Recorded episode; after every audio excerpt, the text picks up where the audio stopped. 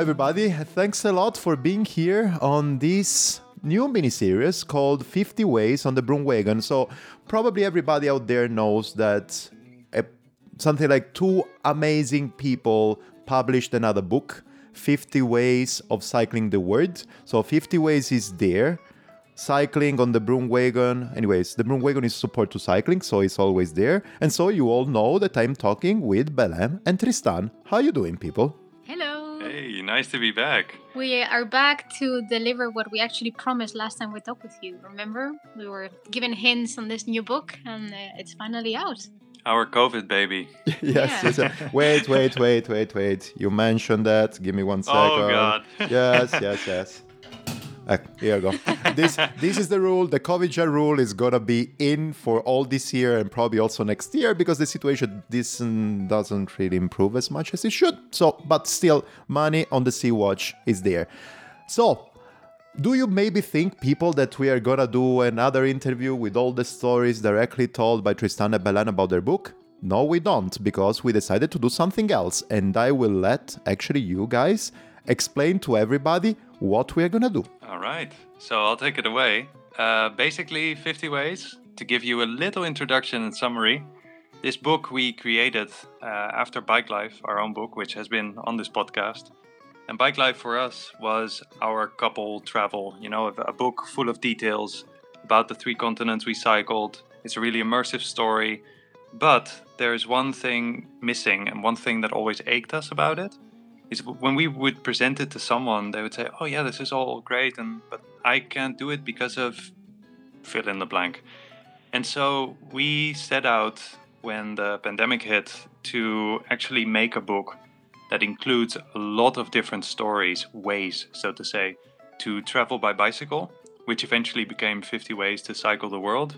And it is a book that takes on these 50 different projects from 75 cyclists from all around the world that all did a bike travel, a bike touring, or bikepacking experience in a different, unique way.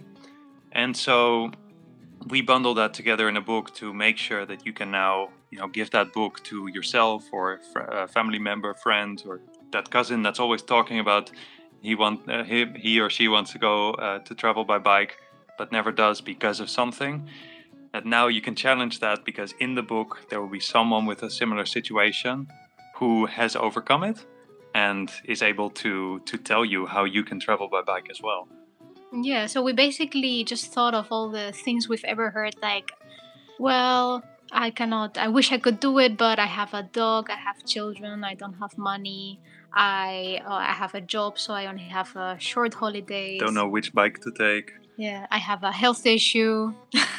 so we basically gathered all of these um, yeah, excuses after all.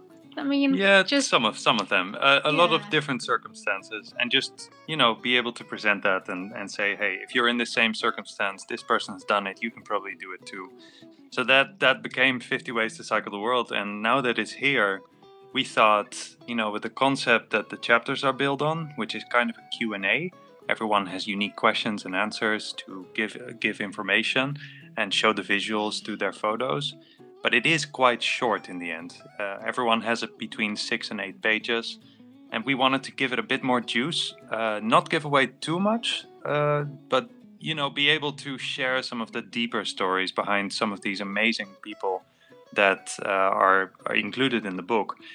And so we set out to uh, create a mini podcast series with Stefano, the, the cycling podcast legend No, of. Switzerland. yeah, no, seriously. So, so we um, we we we did that because we really feel like the stories that you're you're about to hear on this mini series they're they're so you know they're they're unmissable you can't really miss out on them and uh, the book gives the introduction but we wanted to go deeper in this podcast so thanks stefano for for agreeing with the concept Uh, all the time. And actually, I truly believe that having some of your chapters here in front of my eyes, we are really going through stories from amazing people with amazing adventure and with a lot of things to suggest and say in order to inspire everybody of us. And actually, I think that the concept of the book is just amazing. Now, people, you have no excuses. Even just going out for a couple of days, even if you have whatever the excuse it is, you will really find a model to inspire or just to be inspired from. So that's great. And today we are gonna start uh, with the amazing story of Nathan. Of course, I'm not gonna say too much about that because you're gonna hear directly from his voice what it is, but probably we can make a little intro. So, Nathan is Australian. He made two big trips in his life one in New Zealand and his masterpiece, I call it in this way, in, um, uh, in South America. And actually, is part in your book of the different style of road and unplanned category. Uh, tell us more. Tell us a bit more to us, something like about why you choose this category, why you put this together, and probably about the category itself. Yeah, so the, the book is actually divided in four sections. We mm-hmm. talk about uh, companionship, about the cycling styles that you can approach, also uh, about age and duration. And then the last uh, part of the book is focused on bigger purposes. So people that went on trips that was further than just traveling. So uh, Nathan, Nathan is part of the styles. He is representing the bikepacking category, but specifically, he the way that he's been traveling has been very unplanned and just improvised. So this is why he talks about yeah unplanned trips and off-road paths that you can just take and how how to approach them. So we thought he was uh, the perfect fit for this after reading about him and talking with him and he has great photography too so we thought it was the perfect match yeah, yeah, yeah. And the question that actually pops up in my mind because really you are talking about 50 ways. So you're talking with a lot of people. And I think that actually you made a lot of research on how to fill in the different blanks to actually make this amazing book. But how did you find Nathan around? How did you find Nathan as, and you decided him to be the perfect character for this section of the book?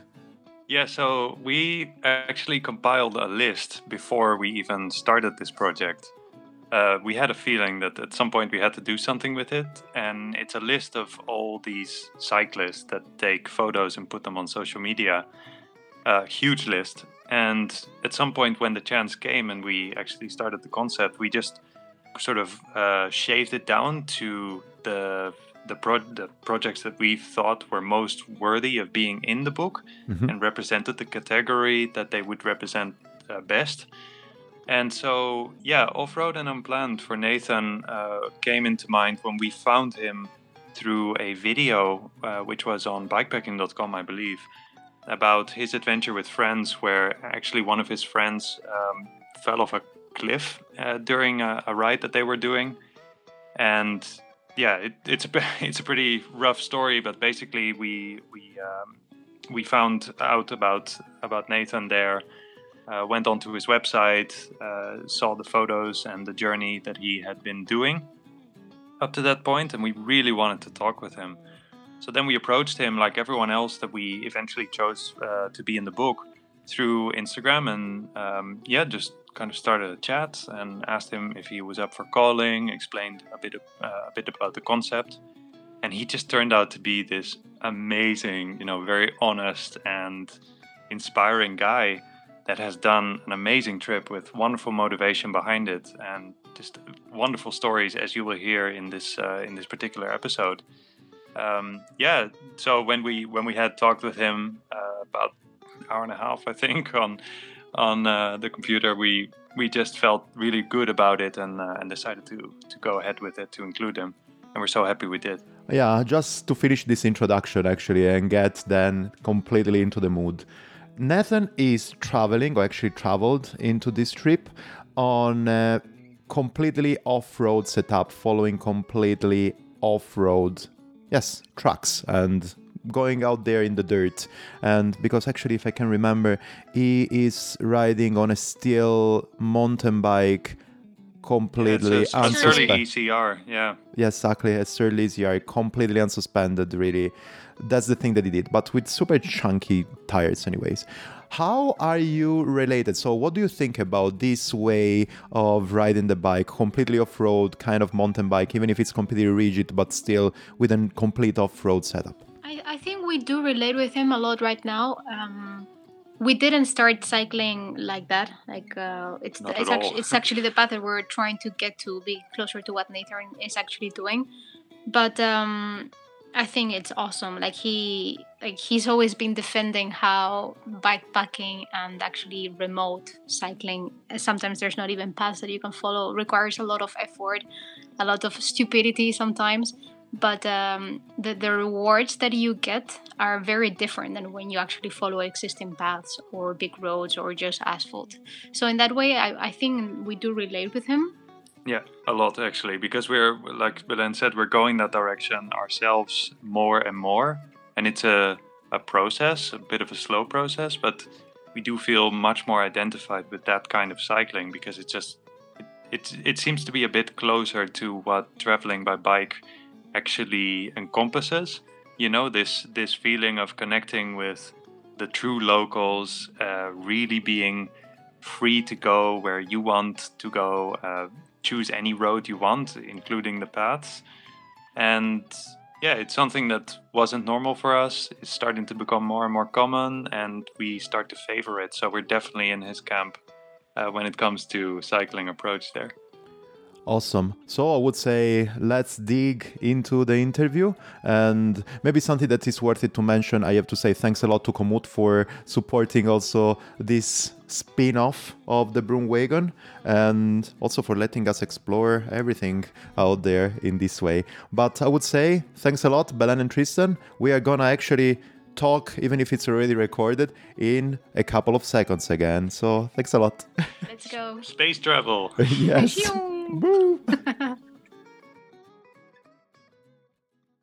as well, and I'm gonna say three, two, one, clapping.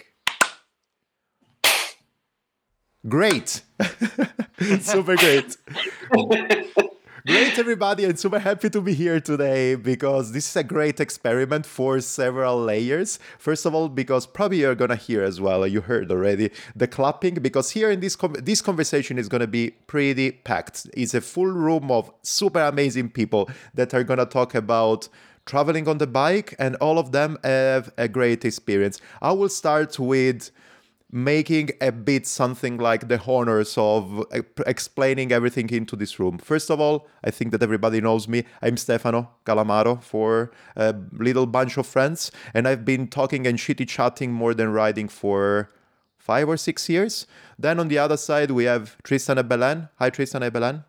Hey, we're back. Back again we were promising it to you, right? That we would have done something once the book would have come. So the book is there, and 50 uh, Broomwagon ways to cycle the world? No, 50 ways to cycle. yeah, like 50 ways to listen to the Broomwagon. You know? That's another good one. so the book is out, and we actually decided together to make um, F, something like a little mini series of uh, uh, interviews with some of the protagonists of the book. Can you tell me again which one is the name of the book, people? Because I'm gonna make a mess all the times. So it's 50 ways to cycle the world. Perfect. Uh, it's uh, by the time that you're listening to this, it's available everywhere, so you can immediately go check it. That's but yeah, like awesome. like you said, the the mini series. This is a, a really, really, really wonderful thing for us because it adds a sort of nice extra layer to what the book already provides. Uh, it it will go into detail about all the the stories that will be here on the Broomwagon. You know, just being able to present even more detail than the actual story that you'll find in the book. So uh, in today's episode, yeah, you'll soon find out who it is. But basically, um, the stories in the book they're they're all introductory so it's 50 different cycling projects by 75 cyclists from all around the world. And the stories that they tell and the questions we ask and the answers they give should give enough of a push for everyone who's reading to say, hey, you know, I'm in the same circumstances as this particular person who's done this particular cycling uh, travel project and they've done it. So why couldn't I do it? You know, now I have the courage. No excuses, I would say. And well, we were talking about the guest of today that is down there, down under, or probably we are, it's ourselves that we have actually heads down into this kind of. By the way, hi Nathan, how are you doing? yeah, I'm doing good. Everything is fine. I would say, oh, where are you basically? Because actually, I was talking about down under, so we are talking about Australia, but where exactly? Yeah, so I'm living in a small town called Bonny Hills. It's four hours north of Sydney uh, by the coast. Some call it paradise. Oh wow, wow, wow, wow! The name says everything here. Yeah. Yeah, absolutely. yeah. So you were part of. Oh, let me step back first of all. So as I was telling you, people around, this is gonna be an amazing conversation between the four of us. So please, I would say it at the beginning. Excuse us if there's gonna be overlapping or whatever, but there's gonna be so much enthusiasm because the talks with the guests of the book are gonna be so amazing because the adventures of these amazing characters are gonna be amazing. So excuse us for that, but everybody of us will be involved in our conversation.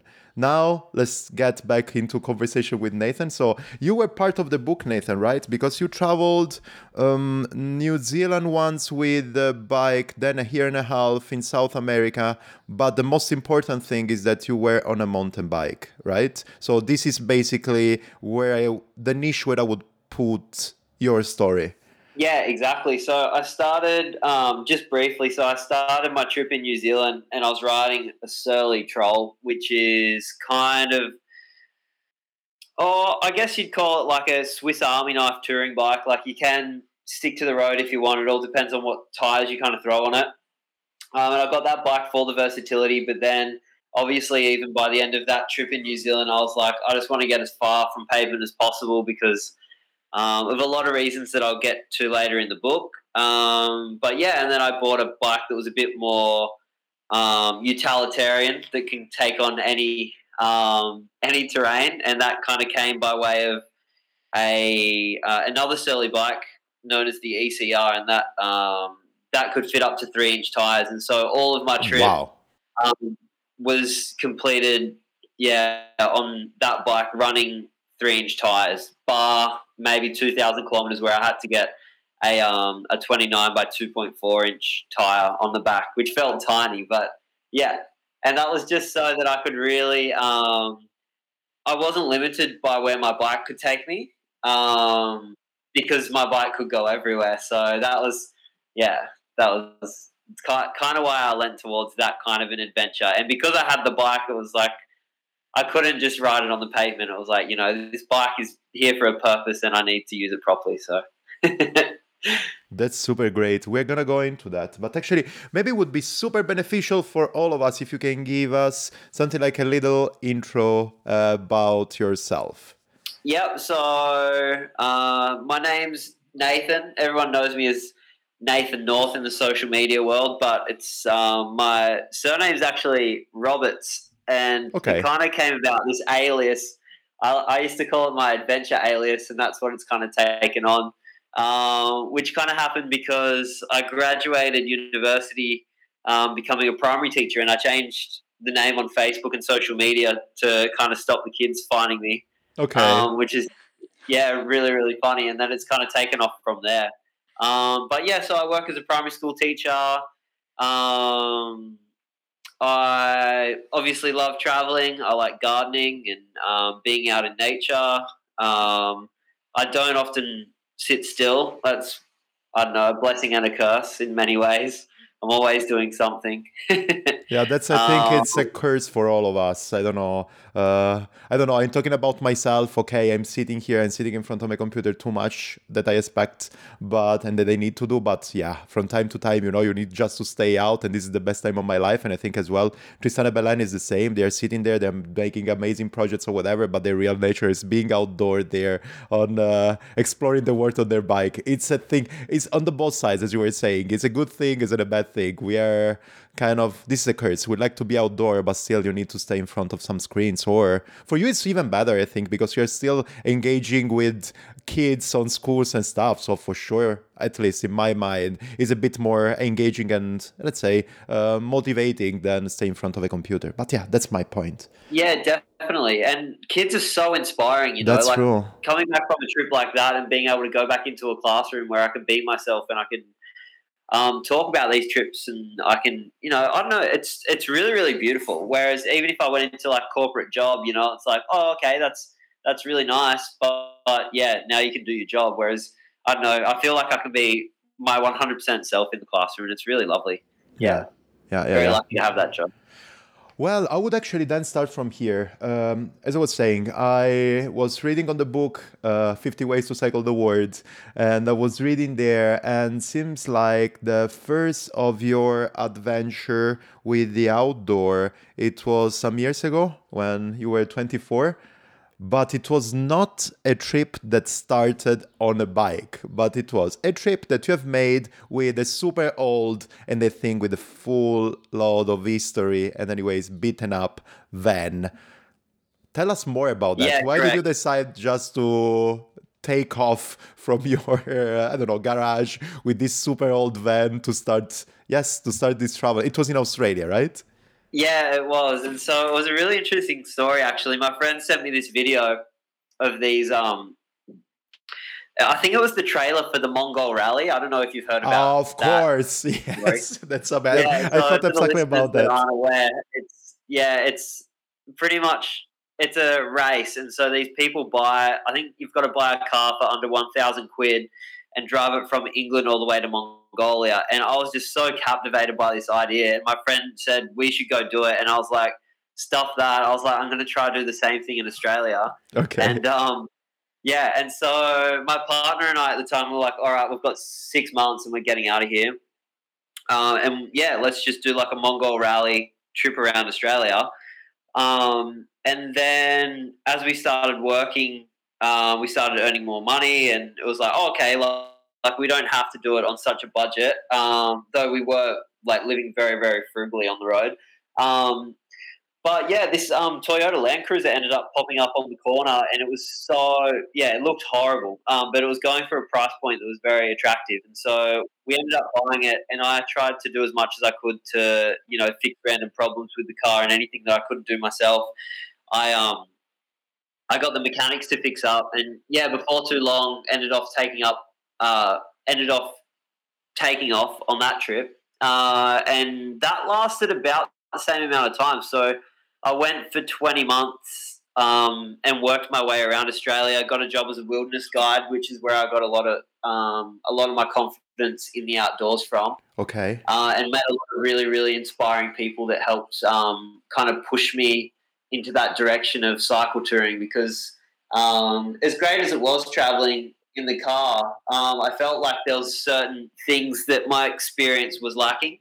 Um, and so, following a few people on Instagram that were bicycle touring, I kind of narrowed that down to connection with people, which I think um, was quite limited in the car. Um, and by saying that, I mean that, you know, you have these four walls up and it's traveling in a four wheel drive like that. I just felt like I was going through these communities and rather than people, you know, just coming up and saying hello, it was like, I felt like there was this judgment that, yeah, I'm, I don't know, I'm this, you know, dirtbag vagabondo, um, or yeah, I don't know, but it was like I was like living on the fringes. Whereas I felt like if you had a bike and you turned up to the, some of these places, people are just so baffled and amazed that the questions follow.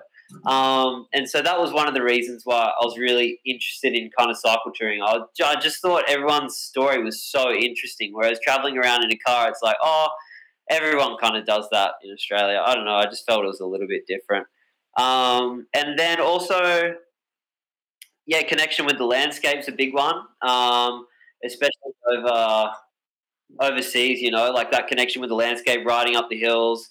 In Australia, I could not imagine cycle touring, especially through the desert. Like it just seems so demoralizing. Um, but yeah, so that was another thing. You know, um, with a bike, you can jump fences. In a car, you can't really jump fences. Yes, of course. so course. that was a big. Um, I had this. I wouldn't call it an anxiety that developed, but it was. I was always a little bit nervous wherever I parked, um, just to make sure that I was in a safe place. Um, whereas, yeah, I kind of started thinking, you know, if I was on a bicycle, even though maybe the campsites aren't as often, I can always jump over a fence, be respectful, camp behind some trees, leave early in the morning, not light any fires or anything like that, and um, go on my way the next morning. So, yeah, a lot of these, um, I really learned a lot from that trip in my vehicle. Um, and that was the direction forward that I took, and I identified there's a lot of reasons why I liked that trip, but there's also a lot of reasons why I wanted to move, move forward. And another huge one was the price of diesel. Like I think I spent probably close to eight thousand Australian dollars on diesel. You know, and that was Wow. That's the same as half of my whole trip that I did in South America, which I just thought was insane. Yeah, yeah, yeah, yeah. Yeah. Because at the end of the day, actually, when you are on the bike, you don't need to fuel. So so the only tank that you have to fuel is your stomach, right? So Yeah. probably can be a bit cheaper, and you can get some offers of so people amazing. I mean, uh, people invite them, invite you to their home and uh, chitty chatting, whatever. So you're combining a couple of things together. If you can only fuel your tank, so the tank of your van, then if something happens, somebody would invite you to their I don't know gas station to get some gasoline for free. You know what I mean? If you put it that way, it's quite quite absurd sounding, but it's actually Yeah. the same thing that happens with bike, just the other way around. Yeah. I yeah. was just Yeah, trying to true. imagine how far eight thousand Australian dollars could get your stomach. Like Yeah. how many Snickers or, or carrots or, or noodles you can buy from eight thousand Australian dollars. No, it's yeah, it's absolutely it's just and as I was saying, most I don't know. This is actually on my experience. You can tell me yours, people. But usually, most of the time, if your tank, I mean your stomach or your body, whatever, it's completely empty, and you stop in the middle of the road, for sure you will find somebody will tell you what happens to you. Oh, get some bread or come over to my place. Let's have some traditional dinner together. Right on. Yeah. and that's good. You're actually fulfilling your soul your stomach and everything with good stories right? On the other side and you are gonna taste also new flavors. On the other side if the tank of your van is empty uh, the gasoline is always safe. There's no traditional gasoline. And actually traditional gasoline is something only bad that can come into my mind because i can imagine that can destroy your engine. But that's another story. Even if I'm thinking that probably also some bad food can waste completely your engine, but that's another story. Um, but what about the bike then, Nathan? Also that I would because anyways, you're talking about this thing really combined it together. So you went out with your van, you travel around Australia, you still met a lot of people, but you had already in your mind um, to make a similar trip with the bike. So till that time, how was your familiarity or experience with bikes?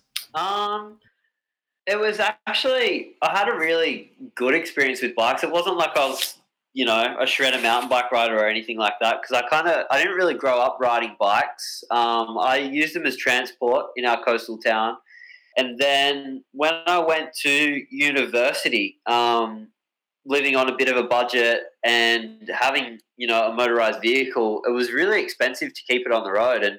I ended up. Um, there was this guy that lived two blocks behind, and he was. Um, he was. I don't know what you call them over in Europe, but he was kind of like a bicycle co-op, and so he had all these recycled frames, um, recycled wheels, just everything, and you could go there, and within a day or two, you could pretty much build your own bike from scratch.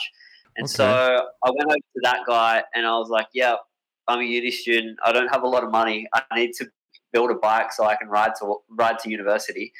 And I built this bike, and I actually ended up getting to university faster than I could with a car. By the time I found a park, and I could take my bike all the way to the front door of my class, so it really opened my eyes to bicycles being a very, very, very efficient form of transport. Um, be it in cities or not in cities. And I rarely got any flats. I learned everything to do with bike maintenance to fix that bike um, that I possibly could. I was running single speed and just one brake. So everything was so easy to fix and it was so cheap, and people would really help you out trying to fix those things. Whereas I feel like, yeah, having the car, it was. Yeah, when you've got a need, you know, it's always expensive, and I think there's a lot of um, a lot of problems that can come with that Yes. especially if you're not loaded. So Yeah, I can see definitely. Yeah. But yeah, actually, you were talking about this concept. I remember that now I'm thinking about my university times as well. I was living in Rome, and there were many of those places that in Italian is ciclofficina, is basically a bicycle workshop, but they were um, workshop that were actually kept by the people themselves. And there we could get all the recycled frame or just taking the frame that were parked outside for i don't know 25 50 years. So once every month we were collecting all of them with the permission of the police and of the state, of course. We were not stealing them, um, bringing them there and getting fixing the bike, and we were giving them to the um, yes to people that needed right? So it was actually the refugees because we were doing also italian classes to the refugees and they didn't have any way of transportation or just to kids that could not afford a new bike or to people that could not afford this bike. And actually we're getting just gathering together all these parts building them together and give it to people. It was great experience. I met so many cool people in this way. And i think that you have something similar also there so it's amazing. Yeah and like you said that sense of community that comes from that experience experience. Like for me, it was, it just, it really blew me away. Like, and that really started coming into play as well once I started cycle touring. You know. Yes, yes. People are great, general, greatly generous, and that's an amazing thing when they see you on the bike. Uh, also, there, just to put a couple of things in context, from time to time, I found myself hating going on the road with a bike because just you can imagine that people are super aggressive. They don't like um, bicycles on the uh, on the road, especially when they are um, on the passes or whatever, because they just want to go fast with their fast cars and stuff and that's a point. But then on the other side, when you just really go out with a bike and you really go into villages and whatever, and that happens to me, for example, in Morocco, in Kyrgyzstan, or whatever, I was also in Albania, where I was in Albania, people just stop at you, just want to ask a lot of questions. They're just curious of your traveling or whatever. So it's true that from time to time um, car drivers and everybody can be aggressive, especially when they're in a rush, but they're not aggressive because they are car drivers, just because they are stressed and probably society is putting on their shoulders too much stress. But then if they can really open their eyes, their kids' eyes, let's put it in this way, they they were so they are super happy of seeing somebody on the bike and cheer you up or just giving you some support. And that's exactly the community that we are talking about. Yeah, exactly. And I didn't have so many problems in South America on those back roads either. Like, like people were yeah, it was incredible. Um, yeah, people would be really patient, and I guess over there the speed limits are also a lot lower. Uh-huh. In Australia, you know, people drive so fast; they're just so detached that they're actually driving a weapon. Like it's terrifying.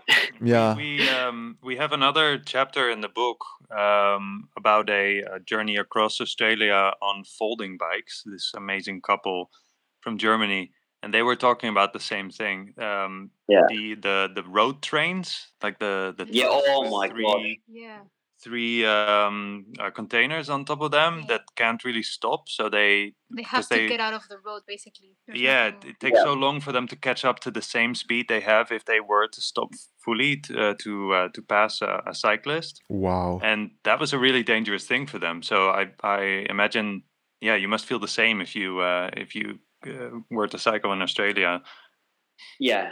Luckily, the the road trains are only really legal in Western Australia, and I think maybe parts of Northern Territory and South Australia. But where I'm from, there's no um, none of those road trains. Thank goodness. But still, it's even the people in the smaller cars that are the danger, and people on phones as well. Like it's just, of course. Oh, yeah.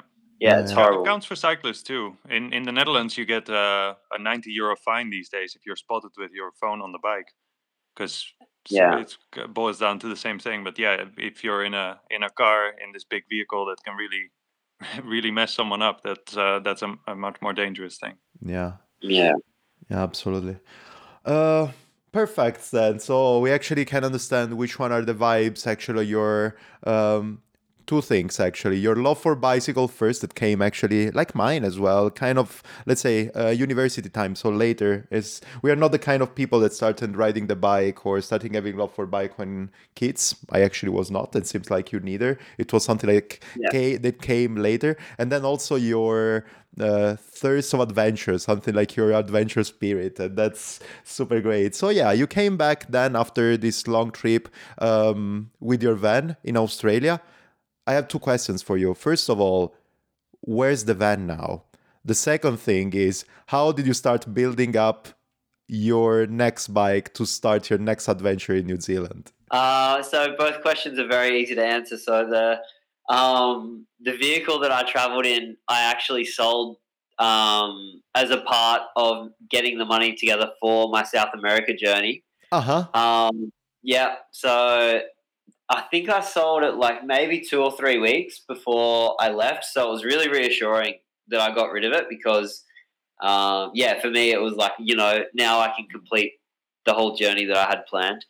Um, and the other question, oh, where did I build my bike up from? So it was actually really, really funny. Um, I finished my trip in New Zealand and I got back to this lovely lady's um, house in Auckland who I was staying with. And I had, I think, five days before I flew back home to Australia. And I was just resting there and I just thought, oh, I'll have a look what's on like the local um, like New Zealand bike packing pages and just see if there's any of these bicycles available um, that I was planning on doing the trip in South America on. Because I at that point I'd settled on the idea of South America as the next chapter to the journey. Yes. Um, yeah, and then so I just put I just put a post on the bikepacking page and said, "Does anyone have either of these bikes?" Um, I'm leaving New Zealand in five days, and I plan to ride across South America on it. And there was this guy that got back to me within a few hours. His name was Simon. I'm still in contact with him actually. Um, and he was like, "Hey mate, yeah, I've got I've got that bike. I'd be willing to part with it for what at the time was quite reasonable. Um, you can pick it up like tomorrow or the day after or something." And I was like, "Perfect." And he ended up driving like three hours to meet me at like a mid meeting point because it was six hours between Auckland and the town where he was from. Um, and so we got in this car park and I test rode this bike and I was like, yep, rides perfectly. I was just absolutely in love with these three inch tires. I felt like you'd think like a fat bike wouldn't go that fast, but these three inch tires, when they were pumped up, that thing just used to roll so well. Uh-huh. And so I was just, it was the most comfortable bike I'd ever ridden. Like it was like I was riding a lounge chest. And I was gave him the money then, and I actually had one hundred dollars less, I think, than he was asking for, and he actually let me pay it by sending hundred dollars in an envelope. Um, wow!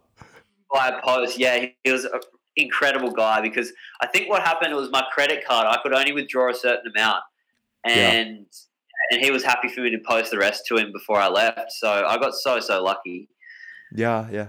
Yeah. And then, so I flew out of New Zealand with two bikes and then bought the troll home and bought the ECR home. And then, yeah, over the next, I think it was six months, I started sewing up all my bags and really getting ready for South America. But how much how much time gap there was between one trip and the other? So between uh, uh, New Zealand, so you are in New Zealand, you're flying back to Australia, you're setting up your baggage, uh, your luggages, and you go to South America. How much time passed between these three events? I think it was five or six months. I yeah. got back in I think it was around April. And then I ended up teaching for 10 weeks. I got really, really lucky and got work. Um, so I ended up teaching for 10 weeks. And then at the end of that term, um, I was leaving. So yeah, it was about five, five months, I think. Okay, yeah. wow. Not so much time at yeah, the end to long, set up all no the things. And yeah, and I really wanted to keep it that shorter time period as well because yeah, traveling was still really fresh. Um, and I was so inspired to be out on the bike, and I didn't want anything to get in the way of that. So, yeah, it worked quite well actually. Yeah. Uh, let's stick for one second to to the New Zealand. So, why did you decide actually to go with this trip in New Zealand, and how was it? Um, so I decided on the trip to New Zealand for a few reasons. Um, it was an English speaking country. There was an existing bikepacking route that pretty much traversed the length of the country. Okay. Um, I'd always wanted to go there because it just looked so so beautiful. Um, and oh, and it was a cheap flight as well because okay. it's so close to Australia. So yeah, yeah, yeah. So that was the reasons. And there was actually a couple of months, right? Two months trip. It was yeah, two and a half months. Oh, and obviously the crazy beauty that's in New Zealand. It's such a beautiful place, and so are the people. They're absolutely amazing. Yeah. That's perfect. So they're my reasons. Yeah, yeah, yeah, it makes a lot of sense. So it seems like actually you got used to that. You got, uh, I would say, uh, Rode something like trained on that or whatever. Then you started or you left for the one that I called in my notes your bicycle masterpiece, and it's your trip to, to South America. Uh, tell, tell us more about all the concept, why you decided to go there, why you decided to get that bike, because it seems like also in your mind the idea of having a mountain bike. Ah, by the way, uh, just a little technical question: Is it a full suspended or a rigid mountain bike? Uh, it's fully rigid, so yeah, there's no suspension at all. Yeah. So the idea was that the bigger tires, um, with a little bit less pressure, can kind of accommodate for some of those bumps and that that you do take. Yes. Okay, perfect. So you had already in mind the kind of trip that you wanted to have completely, almost completely off road on a rigid mountain bike with fat, chubby tires. So it seems like everything was already in your mind. You went back to Australia, you worked for a bit, collected money, put your bags together, and then you went to uh, to South America with already something super clear in mind. Tell us a bit more on how the concept came out and how and when and why and everything basically. Uh, yeah, so it was actually heavily inspired by a few people that I was following at the time, and I was in um, in contact with. One of them, uh, you might know his name's Tonelli. His Instagram name was Gone Bike Fishing. Of course. And yeah, yeah and he had a remarkable journey through the Andes. Um, and I feel like, yeah, I must have asked him over 150 questions in like three months. It was just ridiculous. Every day I'd send him a new question about something. And it wasn't just like, it wasn't routes or anything like that. It was just like because he he the way that his brain works was just incredible. And so you know just things that i thought about that do i need this and do i need that and how can i do this to make this lighter or blah blah blah. And so he was really reassuring and he helped me a lot with routes and things like that. Um, so that was a heavy inspiration for the trip. Um, and just the photos that he took i was like that's you know that's where i want to be. Um, and so yeah, he obviously predominantly rode um, gravel roads and hiking trails and things like that. So a lot of inspiration came from him. Another guy was um, Justin Bill, who you might have also heard of. Um, who's a bit of a, he seems like a bit of a phantom, but he's all also been, yeah, a big inspiration of mine. Um, and then, yeah, there was a few others. Um, Martin Douillard, um, who's also known on Instagram as Espiritu Libre. I always thought that he took amazing photos, but also the way that he blogged and um, and kind of told his story. I thought he was just such an incredible storyteller, and also um, Johan Bike Wanderer. And so, yeah, after like following these people's journeys, and they were all coming south. Oh, they were all going south except for Tonelli. Tonelli was going north, and so yeah, just being in contact with those people, and um, yeah, going over to South America.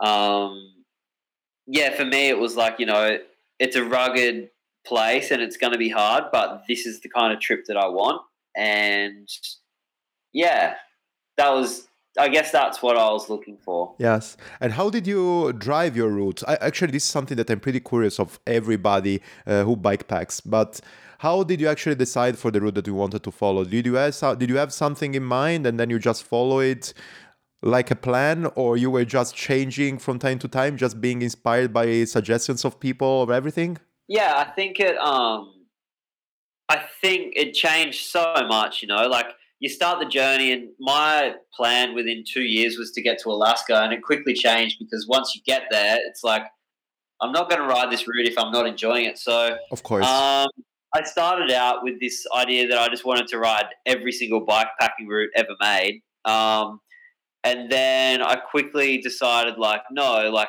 there's so many, there's all these other routes that you can take that haven't been documented. Um, and just because they're not an official route, it shouldn't steer you away from riding them. Um, so, yeah, so I followed a lot of bikepacking routes, uh, official ones off the website. Um, I used some of Tonelli's trails um, that he didn't ever publish. Um, sometimes I just look at people's Instagrams and see where they kind of tagged places, and I'd look for rivers or streams and um, and kind of trails that they might have ridden on. Um, there was also a big section through Bolivia um, that wasn't really mapped quite well. Um, so I used a lot of satellite images for that. Um, mainly to find trails and to link places up better, um, but also more importantly for water sources and things like that, um, which I was actually taught how to do from Telly, uh, Tonelli and Johan Mhm. when I was in um, Santiago. Um, and then in Peru, like a lot of Peru's quite well documented. You'd be so surprised. Like South America, it seems like this really remote place, and it is, but there's people's tire tracks expanding all these different parts of the whole continent, and it's crazy to know how much of it's being ridden. Um, but yeah, by the time we got to Peru and we'd finished the Peru divide, there was um, like we we're using Komoot actually, a lot of Okay. Komoot routes. Um, yeah, and so we just kind of because we were actually my friend Chavi and I, um, we were trying to get out of Peru. We rode Peruvian rainy season, and it was just absolutely horrendous, but it was absolutely amazing as well. But Okay. we were on a mission, so for for Komoot, it was like you know, there's this direct route. It's gravel. There's a bit of pavement, um, but you know, we could be yeah in a certain place in a certain amount of time, and so that was really attractive for us at the time because we were just getting smashed every day.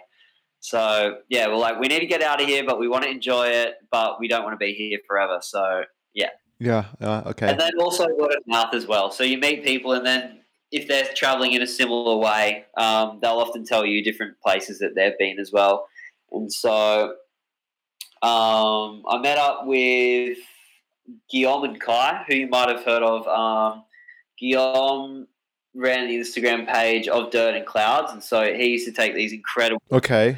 um, photographs with his partner and another guy called Kai, and they used to just go find hiking trails or just yeah have a look on satellite images, and they would just the stuff they did was the most relentless things I've ever seen anyone do on fully rigid mountain bikes. Like they they would have fun by pushing their bike up mountains for like a day to ride an hour of single track. It was just insane, but from them I also learned like there's a lot of pleasure in that pain and just earning that um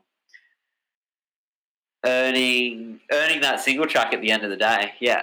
So yeah, I don't know. Does that answer your question? It definitely did actually because it Yeah, tells okay. us it draws us completely your approach to cycling. You know, it's just being out there, having a plan, but be ready also to try to discover everything that you have around, right? And enjoy and absorb all the beauty that is over there. And that's super Yeah. great. Yeah, and I think if you've got a plan, like you take um, you take things for granted because you know you're so regimented in your way um, that nothing, you know, nothing else or this time limit really impacts on that. But it was really nice not having the time limit and just putting it all down to I'm just going to go there. I'm going to ride across this country. Um, the original plan was to get to Alaska, but that quickly um, wasn't feasible because I just all I wanted to do was be on the gravel roads, and um, I'll talk about that more later. But yeah, there's so many reasons why I just preferred to ride those kinds of roads. So Yeah. yeah, obviously the nature is a huge aspect, traffic's a huge aspect, but yeah, there's so many. Um, Yeah. Maybe just to give us a bit of context, can you just tell us roughly which one was your your truck? Something like you started from, you arrived to, passing by. Uh, so I started in oh, what was it? Puerto. Almost forgotten it. Aha. Completely forgotten where I started. Punta Arenas in Okay. Chile. Okay. So I started in Punta Arenas in Chile, and then I wanted to fly down at Ushuaia, but it was like a six hundred Australian dollar flight, so it was really expensive because you're crossing it from Chile to Argentina. Um, so I ended up riding down to Ushuaia to get to the bottom. Yeah. Uh, camped out there a few days, and then rode all the way north to. I finished my journey a day and a half from Bogota because my whole back wheel exploded, and I was like, "I'm not getting it fixed. I'm I'm done after I'm two years. and relaxing in Bogota. I don't care about this getting out of here. endless line. Yeah, yeah, yeah, yeah. That's uh, that's super great. That's super great. So yeah, starting from Chile, going down, and then coming up till uh, till Bogota. How many kilometers? Do we have something in mind? Yeah, so I have a rough estimate. Yeah. Um, and that was, I think, probably a bit more than 17,500 kilometers. wow. yeah. Wow. 17,500.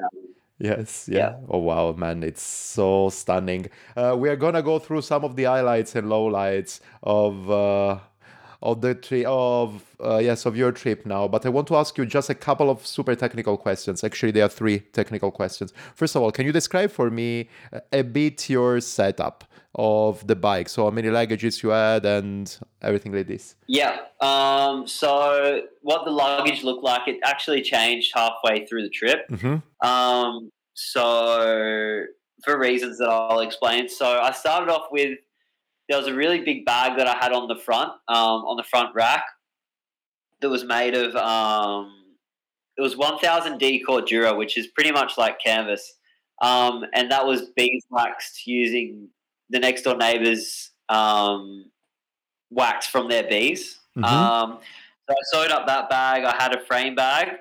Um, I had a oh, I guess you'd call it. I think they're called saddle bags, but we used, yeah, we used to just call them boner bags because they were like this tail like wagging off the back. Um, Wow. so I had a boner bag, and then um, That's amazing. and then on the front forks there were two cargo cages, um, two of the Blackburn Blackburn cargo cages. Um, there was a Blackburn cargo cage on the bottom tube running down, and then I had two drink bottle cages that was strapped to the to the fork uh, the seat seat stays. ah to the yeah. seat stays oh wow okay. Yeah, Can Nathan? Yeah. Can I just ask you how how that turned out for you? Because it's uh, I've, I'm seeing it more and more that people put Yeah. the water bottles there. But how Yeah. how stable is that when it's actually attached? Because I'm assuming it's not uh, attached to any screw holes. It's just attached by by like straps or something like that. Yeah. Well, if you're lucky, like depending on your bike, you can um sometimes get one of the rear dropout. Uh, sometimes there's a bolt there that you can put in. So then it's just a matter of yeah securing it with that one bolt and then putting a hose clamp around it. Um, which I, from my memory, that was the way that I did it. Um, but many other people just put two hose clamps on it, and I found it was secure with the bolt, but I don't know. It just seems a bit sketchy, especially if you're, you know, going down some of these mountain descents really, really fast, and there's a lot of corrugations and stuff to be re- relying um, on those drink bottles not falling into your wheel. I just thought that that would be super dangerous. So the way that I did it, for me, it worked in my head. Um, but other people, they do it differently, and I can't recommend doing it if there's not a bolt kind of holding it in place because I just feel there's too much to lose if that whole drink water bottle, whatever you've got there, falls into your wheel and just rips apart your wheel and probably your face after you fall off a cliff. Like, yeah, also yeah let's say best case scenario in this tragedy catastrophe scenario is that you're just losing your water bottle the all water that you have and you can stay for hours in the middle of nowhere without water and this is not so good as well yeah, exactly, exactly. So everything, yeah, that was kind of on my bike. There was a purpose for it, and if there wasn't, I eventually got rid of it. So So so Yeah. for you, it, it did work. Those water bottles. You uh you managed Oh. them. Yeah, well and truly, and I actually really needed those water bottle uh, that option to be able to store water there, especially when I got to northern Argentina, northern Chile, and Bolivia. Yeah, I can imagine it's super dry and Yeah. arid, so you you Yeah. you really depend on having that much water with you. I had a Yeah, I don't want to say similar experience because it was by no means similar, but when I was in uh, in Italy last November, uh, cycling around with a bikepacking setup as well, I didn't have the the the bottles on the on the seat stays like you did, but I brought like a fanny pack that I was carrying the drone in, and it had these straps on the sides that allowed to slide two water bottles on uh, or one a water bottle on either side and I really I noticed that I really really depended on that because it was it was um, uh, the fall season. It was rather cold. Uh, I couldn't find water everywhere, and also full on COVID. So you know couldn't go just into a restaurant or and ask. yeah, So I I noticed how difficult it was to uh, with with a kind of minimalistic bikepacking setup to actually think about your water. And this was one of the things that I admired about your journey the fact that you actually managed logistically to get everything uh, together quite well and not you know die out there yeah, and I think also considering like I was really limited by my budget. Like these days, you know, you can go buy a tent and you get all these things that are so ultralight and take up barely any space and ride these routes with a bike that weighs probably 10 kilos less than what I had. You can dehydrate your food and all that. But for me at the time, it just wasn't an option, you know, like my sleeping bag just had to do the job. Um, I had all these things and they just had to do the job. And that was just, you know, that's how much space I needed. And same as my friend that I rode that route with, um, Toby, like we just had to make it work and it just did. Yeah. Yeah, that's So- great. Yeah. Um, was just another question about this uh, sit stay position for your water. Is it the sit stay, let's say, uh, solid enough to bring all this weight? Because I can see that actually your bo- water bottles were a couple of liters, I would say. So we are talking about two kilos for sides. Is, in your opinion, it's just out of curiosity, how what was your feeling on that? Um, so the seat stays like towards the end of the trip, I had um, 1.5 liter Nalgene bottles there. Um, often they weren't completely filled, and the only time that they were completely filled was if um, if we if we found like a river or a stream or something just before we are planning on camping and we just fill up as much water as we could so that we could you know wash off cook our meal like live a little bit luxuriously with a little bit more water. So that's the only time that they were really uh, filled with water. But when i was in um, northern chile and all that um, i wasn't really carrying any more than a liter Okay, okay. on those days yeah Yeah. yeah Uh, but you were telling us that actually you changed your setup in the middle of, or more or less, uh, during your trip. What happened and why you did it? Yeah, so um, I left a lot of the colder temperatures. I'd still face really cold temperatures, um, but I collaborated with Sea to Summit, and so I ended up getting um, a sleeping bag replaced. So I got a really good quilt. Um, I ended up buying a lightweight tent, um, and I had a bit of my other gear that was becoming obsolete. Um, I got rid of that, and I ended up just getting rid of all this stuff that I didn't need. And I think I shaved, might have been seven or eight kilos in the end. Oh, wow. off- yeah, just yeah, just got rid of all this weight, got rid of extra clothes. My mom came and visited, so she got to take a lot home. Um, I got rid of my rack and a few other things, and yeah, and so that ended up looking like I had a front roll, um, two fork bags at the front that were on the cargo cages. hmm Um, on one of the cargo cages at the front, I think I had a drink bottle. Actually, I definitely had like a drink bottle mount.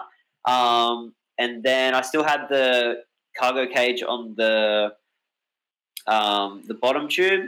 I had my frame bag. Uh, the boner bag was still working, so I had that still. And then I had the um, the toilet tube cargo cages as well that my friend Kai gave me. So yeah, and that was pretty much everything I needed. That's super awesome. That's super awesome. The other, so Yeah. basic, but that's a question that actually pops up in my mind without uh, so much order. The bike, it was steel, right? A steel bike.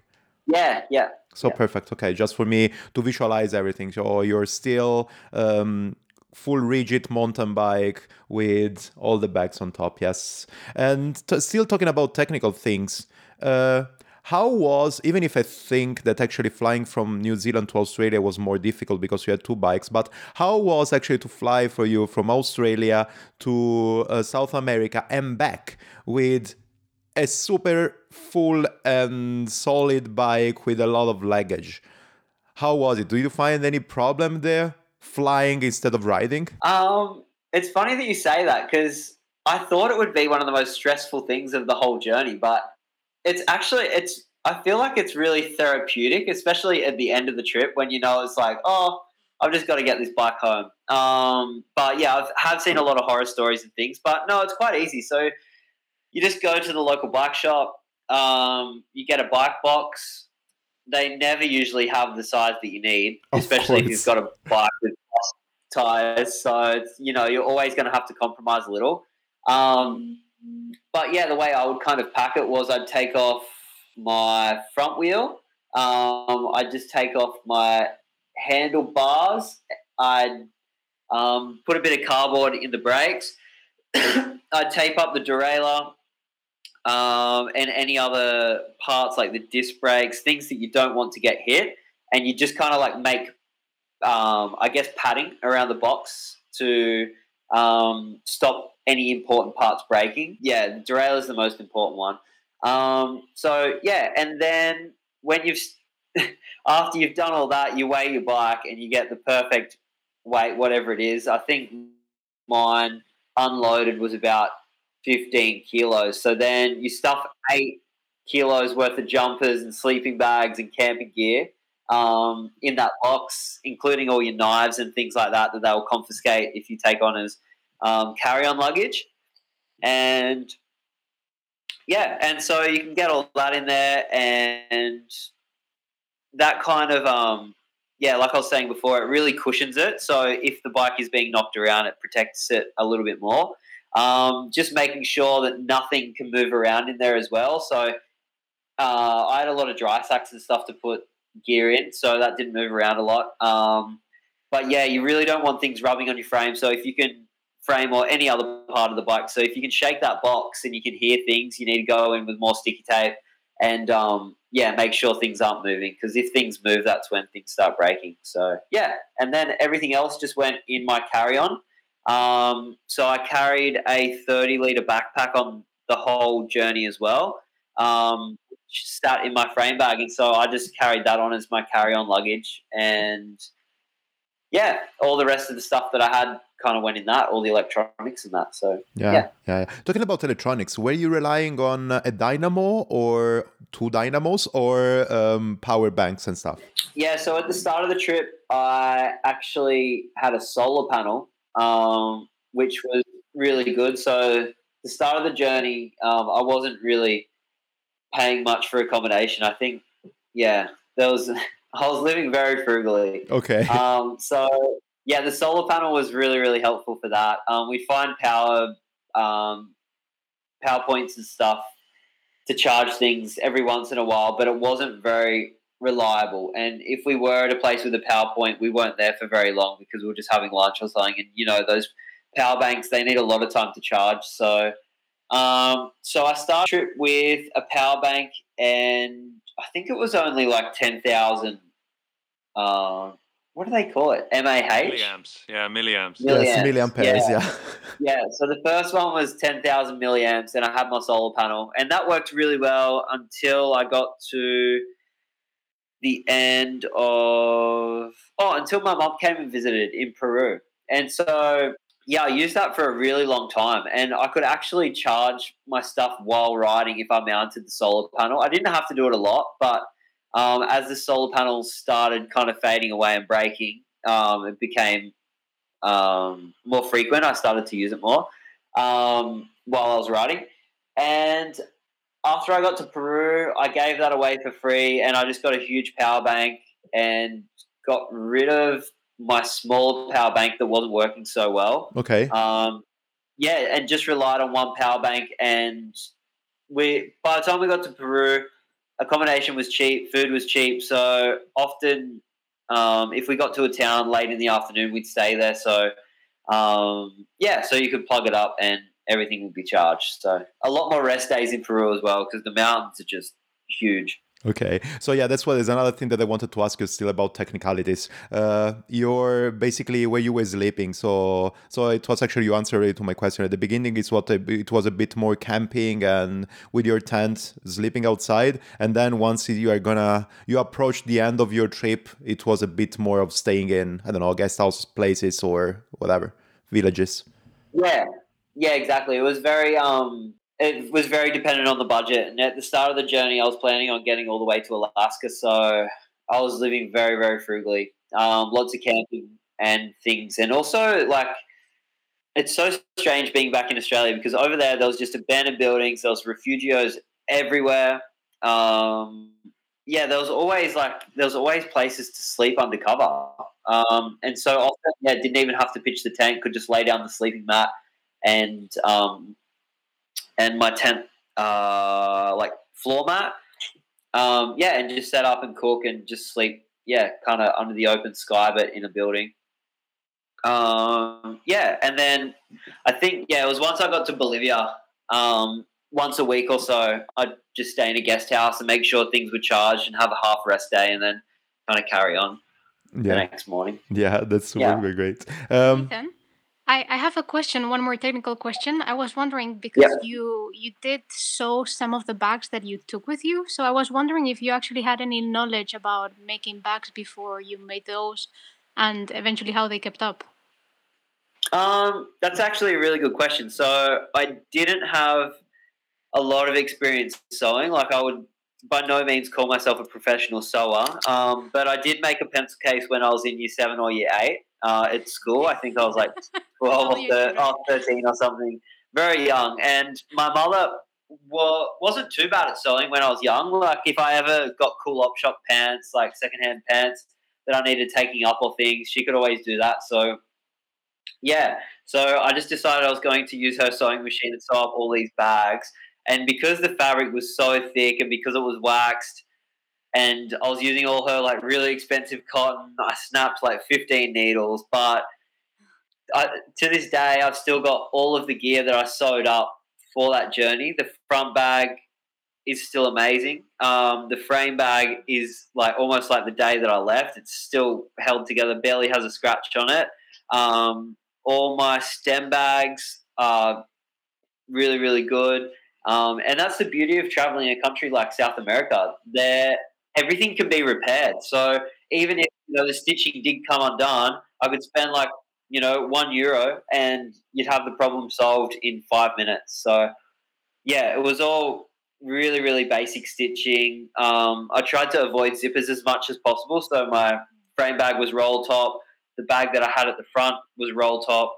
Um, yeah, because I just I have this thing about mechanical parts. So the less mechanical parts, you know, the less chance there is of having these problems um, or mechanical failures. So yeah, Were they Yeah. waterproof enough for the, the weather in South America?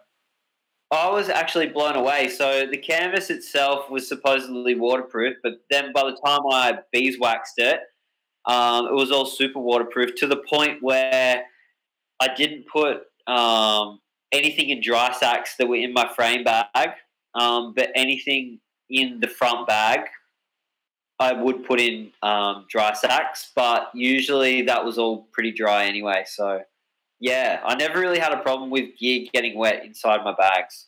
Nice. I think Yeah. it's a really cool aspect of, of your your journey and just your your general going at it. The fact that you made those bags yourself and that they kept up. That's amazing, especially you. considering that it's it's getting a bit more popular. I feel to to make your own thing. You know, the DIY bag Yeah. uh, approach. So you you must have been one of the the earlier ones uh, to do that, and it's really cool that you've proven that it works. Yeah, thank you. Um, yeah, there wasn't a lot of plants and things out when I kind of started, but I just kind of looked at bags that I did like the look of and that I thought were quite practical or functional, and just took the best of what they had and then other ideas that I had in my head as well. So, yeah, Nice. great. yeah, it worked good. I definitely recommend it. And it's such a fun journey creating it. And then when people also see it as well, people get so stoked on just seeing this hmm. like yeah like my black was so unique. Like so many people would say like it literally looks like you've just rolled out of a mad max film because there's just these gray bags covered in like it was so cool. It was always yeah lovely traveling with yeah a bit of authenticity Yeah, it's very nice how you create Yeah. that. We we have a, another chapter in the book um, of a guy who basically made his own bike, Wow. and he is saying in the chapter that it's actually a really good exercise to to make your own bike from scratch, whether you do it all by yourself or together with a company, because you learn how to create your bike, how to put it together, and so you will also learn uh, instantly how to repair pretty much everything on your bike because you put it together yourself so you know where Yeah. everything goes. And if something breaks what you have to take out and replace. And i'm guessing it's a bit similar for your bags even though there weren't so many mechanical parts. You put them together yourself so you know how to go at it when they need repair. Yeah exactly. Exactly Yeah, this is actually the full philosophy of the fixed gear movement, right? So you put together a super easy bike, you put it yourself. So when you are in your shift, if you are a bike messenger, a bike courier, you can fix it yourself and continue working, right? But something is doing it into the city with a super easy bike and then you take it to the extreme on doing your own bags and doing your own full bike packing bicycles for traveling outdoor for so many years that's why it's so fascinating i so love it it's great Did you guys ever hear about that bamboo bike Willie? i Bamboo bike what? Bamboo bike Willie? No, but uh, we're Oh, we're luckily behind the computer, Yeah, so we're, gonna look it up. typing it up. Ooh. Yeah. Oh, you won't find anything. So, Bamboo Bike Willie, he was this guy. I never met him personally, but he was friends with a lot of my friends that I met in South America. And so this guy was that epic that he made. I think he was a German engineer or something, but he made his own bamboo bike and then sewed up all of his own bags. Um, and he was riding some of the most remote trails, some of the most remote single track hiking trails, everything. Like it was just absolutely ridiculous, and everything that he had, pretty much, he made himself to the point of like he made his own tent. Like, wow Wow, yeah, awesome Yeah. that, that's a lost art. That's a lost art. yeah, and it's yeah, he's like an enigma. It's like where is he or what's he doing, and no one knows. But yeah, Mike Adama actually uploaded a picture of his bike on his Instagram, which is El Tarumara, uh, with an underscore between L and Tarumara. Um, so there's a picture there from like two years ago of Bamboo Bike Willie's bike, and it's just yeah, it's so cool. Yeah. I'm checking for it right now. Sorry for everybody there listening to us. We are doing some uh, hardcore bike Yeah. packing on Instagram nerding. Everyone else should have a look as well if they've got a phone handy because it's yeah, it's absolutely phenomenal. He's got this setup where like he can have his boner bag and then underneath it he's got like a dual bottle cage mount Mm-hmm. and because he was so tall he could do that because the clearance between the wheel and the boner bag like would allow it. It just yeah. The guy the way the guy thought it's just I don't know, it's really nice meeting a lot of these creative people as well because it inspires you to be more creative and to solve those problems that you're dealing with every day on the bike. Like whether it's a draw cord that's too long or you know, just these very basic things. So Yeah. Yeah. Anyways, I'm gonna look for it uh, with a bit more. Let me take out my phone from my hands. Uh, I'm gonna look for it with a bit more time, and I'm gonna put it in the description below. We have time for that.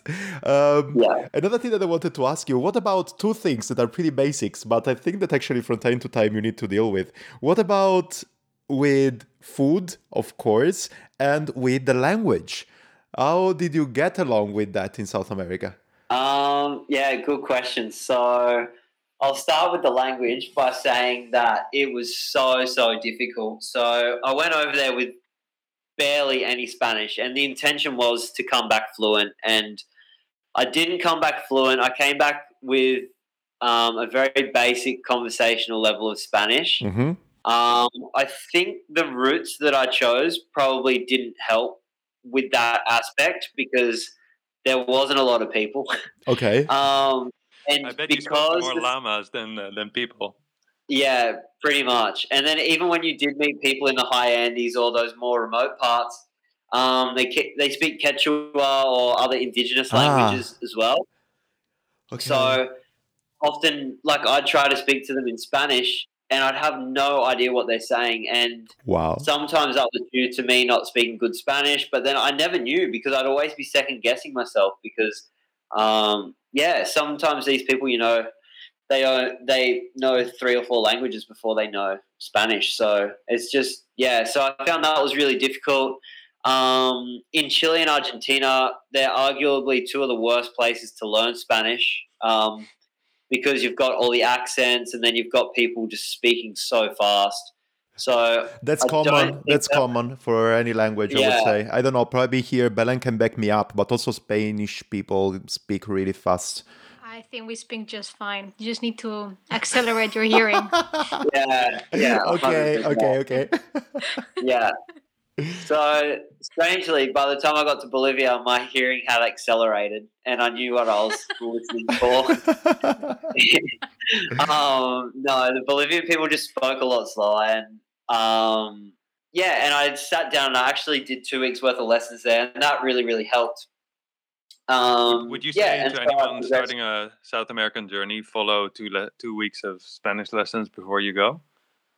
Oh, 100%. I'd almost say do two weeks and then go for, yeah, three, four months and then get another two weeks of lessons. And that's the thing. If you're going from north to south, I think there's so many things in your favor. Like you've got cheap lessons in Colombia, you've got cheap lessons in Peru, cheap lessons in Bolivia. So there's, you know, even if it's just, you know, you're having um, having a break at a guest house and you know you just want to get a couple of hours of Spanish in. Like I just think it works, yeah, so much better. And I really wish that yeah, I just flew into Bolivia and did um, even a month or two worth of Spanish lessons, and then yeah, and then started the journey from down south.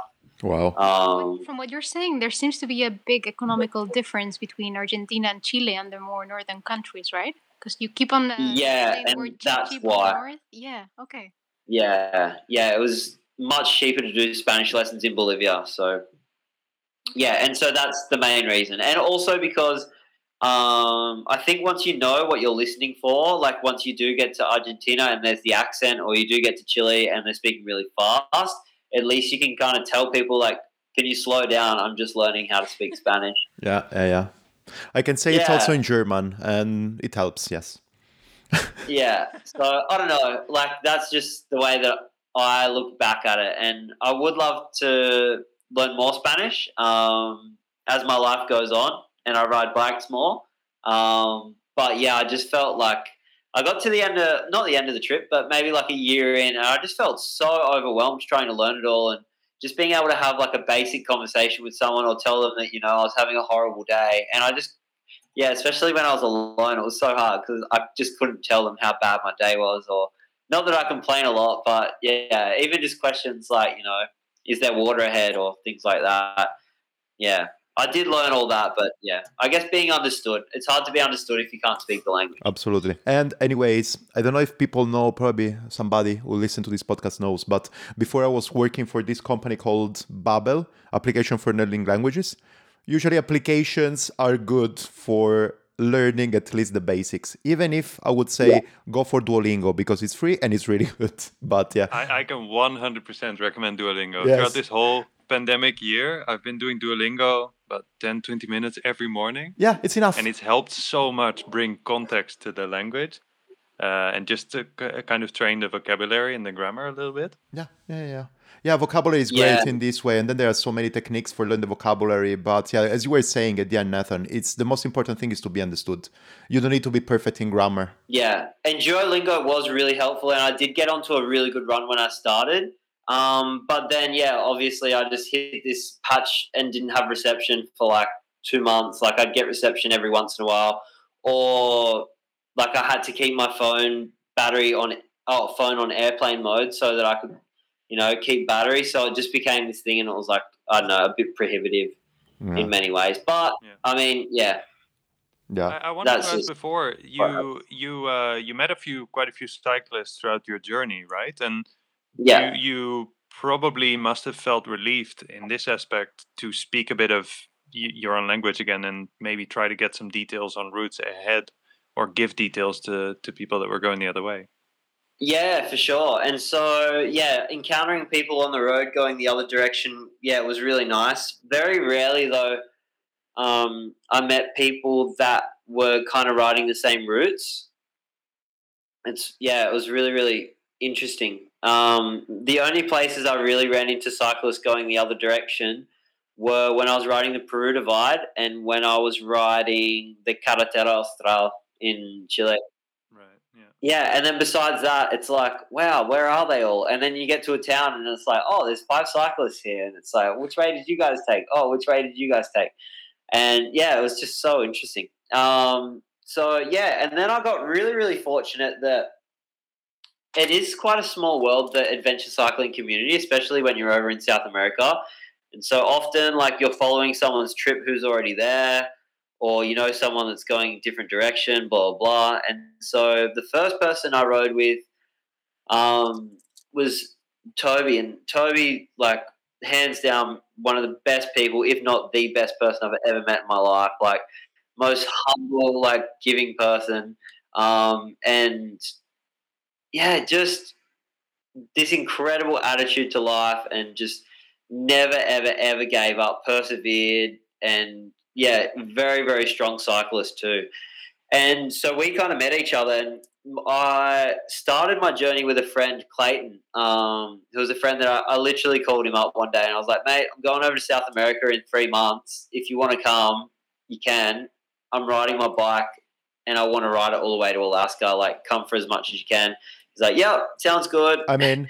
and so, yeah, he ended up like buying all the gear, and wow. yeah, it was absolutely mental. But we rode for two months, and I met Toby the day before Clayton left um, and I'd had my eyes on this route by Tonelli that went through Parque Patagonia on this predominantly hiking trail um, section of track. Um, anyway, it was huge. It was just this major like hike-a-bike sufferfest and Toby was keen to do it, and so we both did it. It was absolutely amazing as well, but there was a lot of hike-a-bike, and our bikes were so heavy at the time.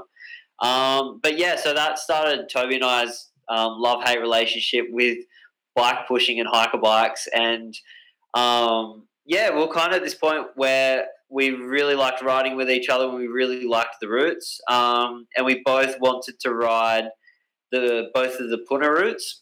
Mm-hmm.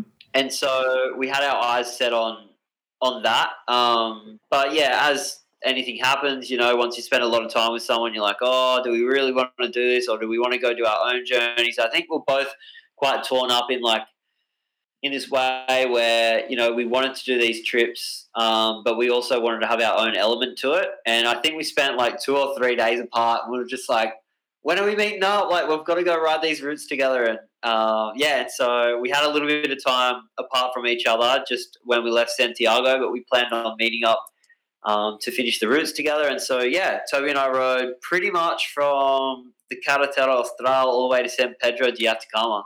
So most of Chile and Argentina. And then we met up as well in Bolivia, um, Bolivia, Peru, Bolivia and Peru as well, just um, for some shorter rides and things. But yeah, so he was the oh, second person I rode with besides Clayton, who I started the journey with, and then the other person that I rode with mostly was Chavi, and he was yeah, on par with Toby, like very generous, very humble, spoke three languages. He was fluent in Spanish, French. Um, nice. So that must have helped in English. communicating along the way. What's that? That must have helped with uh, communicating along the way with, with locals. Oh, 100% because I'd be listening in on these Spanish conversations thinking that they're saying one thing, and then I'd talk to him and I'd be like, oh, I couldn't have been further off what they were saying. It's so funny. um, yeah, so we ended up riding through Peruvian rainy season, and we went through all of Peru and most of Ecuador together. I think we rode together for it was a couple of months. Maybe it was like two and a half months or three months, but yeah, huge. Like, yeah, the routes that we did together, so much climbing every day, and it was really hard going, but like it was just the most amazing experience. And I don't think I could have ever done that if I wasn't sharing the experience with anyone.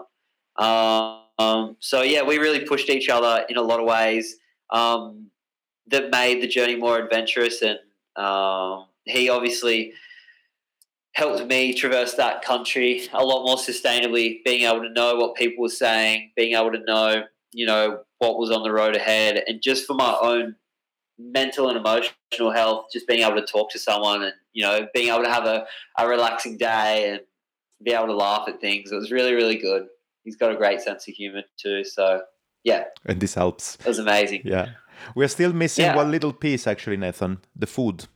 The food. Oh yeah, sorry. no Friends worries. went for ages. um, but yeah, huge emphasis on friends. And so I rode probably half the time apart, uh, half the time by myself, and then the rest of the time with friends. And yeah, I ride with friends any day of the week now. Um, and then for food, so um, at the start it was very budget friendly. Um, Pasta and it was just one pot, one pot wonders. So whatever local grains I could get, like a lot of quinoa, a lot of rice dishes, a lot of pasta, things like that. Um, and then by the time I got towards Peru, Ecuador, and all that, like if I could eat lunch out, I would because it was so cheap and it wasn't worth my time and money um, making food. I just felt like for what I could buy for that price, um, you know, you go to the supermarket and then it's like, oh, you want to buy a chocolate or you want to buy this, and because you're doing such big days as well, you just want a really nourishing food, and so yeah, we'd often get lunch and then even get like a little takeaway container of something um, if we could. Um, yeah, and in Peru it was really they had this really good pasta sauce as well, so we'd often make pasta um, and just get whatever local veggies and things that we could um, when we weren't near any towns and that. So that really helped as well. Were yeah. you carrying one or two pans? One or oh, um, I carried one pan. I think ninety nine percent of the time. I did have a small frying pan for a little bit because I was fly fishing, but um, I ended up giving the pan away because I ended up most of the time just catch and releasing. So Yeah. yeah, I uh, I Yeah. have this uh, hopes and dreams when it comes to a little frying pan, because we we used to carry one for a long time, but then it, it was one of the cheap ones, and I don't think even if you go higher in price, they they ever have a non-stick, you know, sustainable non-stick performance. So it just never happened for us that we, Yeah. used to cook with two pans, and so the one one pan meal kind of uh, approach uh, be- became a, a whole new challenge and discovery because you can do so much in one pan. You tend to become quite advanced with it if you focus on it. Was that yeah, it's for you? absolutely unbelievable. Like some of the meals that we were cooking up, it was like, are we really living in tents on the side of a road? Like, this is delicious. Yeah. awesome. yeah, and you become so inventive, and it's yeah, it absolutely blew me away how good some of our meals were. Like even like thinking about how good they were, like I'd eat them any day of the week here. But yeah, as all good things, as what happens with all good things, you seem to forget them, and you don't write those recipes down. And it's like, damn. Wait till the next time I get on the bike, and I'll work them out again. Great. Yeah. Great, great. Um, yes, uh, I would go actually through that with the last question that I know it will take a lot of emotion from us. Do you have a highlight, Nathan, and the low light moment of your trip? And if we can also put the third part of it, highlight, low light, and one of the craziest, funniest, weirdest anecdote that you can tell us. Yeah. Um. All right. So highlights. Friends. Well, yeah, hundred percent. Like friends, and also the generosity of the people. Like completely changed my life. Like there's so many good people out there. To like to the point where on my whole trip, um, I only f- felt threatened a handful of times um, by other people. Um, I had in my whole trip, I only had a Leatherman stolen, so like a simple knife, which was taken when I wasn't even watching because I left it on a table in a hostel. hmm Um, I never got yeah held at gunpoint or no one ever threatened me with a knife. And you know, I went into this trip actually thinking like you know I could die. Like there's a possibility that I could die on this journey. And so yeah, coming back and being like, wow, like I yeah, not so many of these things um, happen. Um, so that was the high highlight. Definitely uh. I wanted to say that it turned out that your water bottles were more dangerous than uh, a knife or a gunpoint. Oh, 100%. They definitely could have been. Like, yeah. I didn't want to interrupt too much, but I had to say it. Yeah, no, you're bottles. exactly right. But I also think that's this common misconception with riding these gravel roads. Like when you do ride these routes in the mountains, um, often the people there, um, they're not so financially um, influenced by Western ideas of wealth. So they see you riding by on a bike and they don't think that you're rich because you don't have a car. So the last thing that they're really thinking of is robbing this gringo in the middle of nowhere. Um, because, yeah, I don't know. But so I never felt threatened like that. Um, in the cities, it was a little bit different. But yeah, I, I always felt safe. I could always camp away from a road.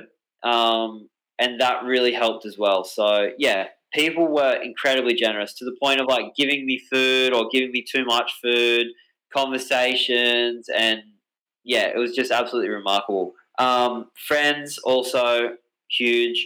Um, friends made that I'll have forever.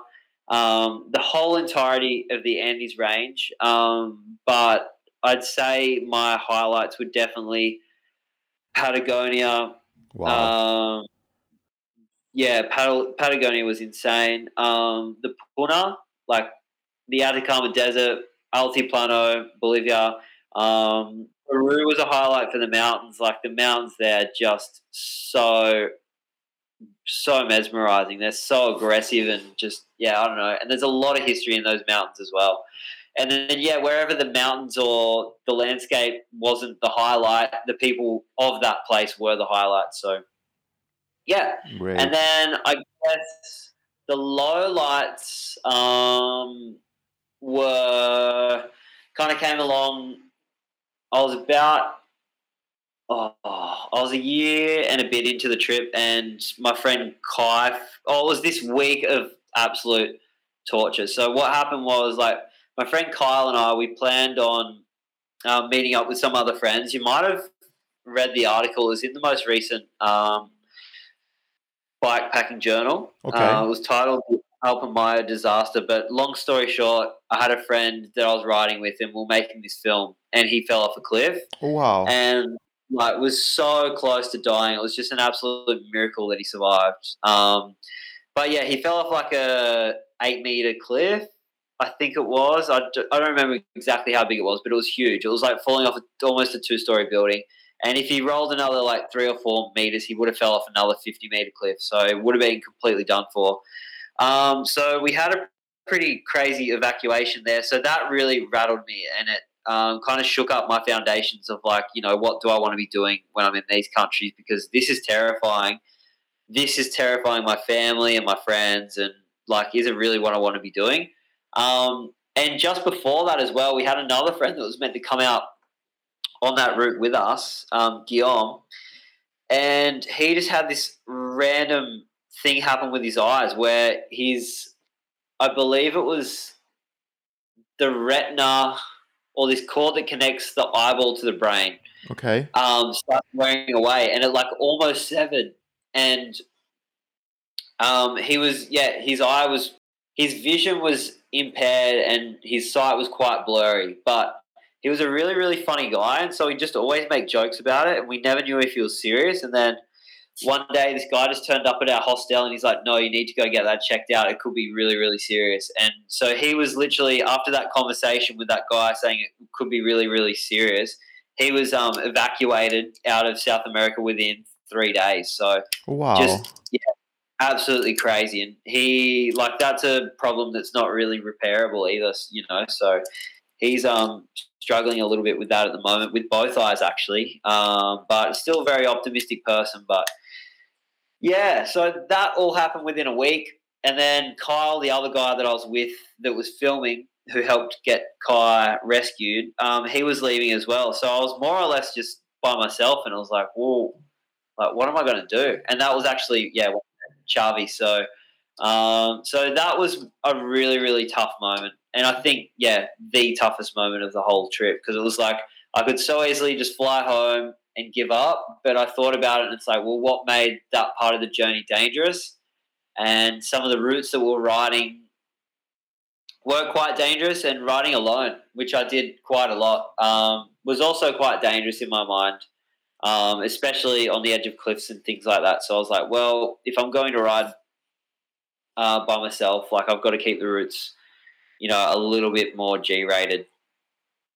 Yeah. In in in Right. reverse, it must have um, taught you some like very valuable lessons in the moment because it's often said that when someone has an experience you know close to death or or something horrible happened to them that that it humbles and it it makes them feel fortunate about being alive or just you know no matter what they do feeling happy that they're able to do it and the fact that you got out of that week you know just fine probably made you feel good about the fact that you could go on if uh, if i'm not wrong about that Yeah, one hundred percent. It was really weird because I like I didn't physically know how I was meant to deal with those emotions. And so the first thing I did was I just wrote a huge recount of the incident, which is what got published in Bike um, Packing Journal.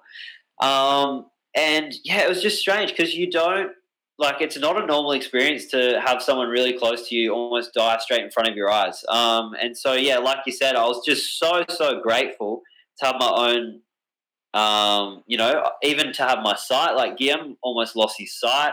Kai almost lost his legs and his life.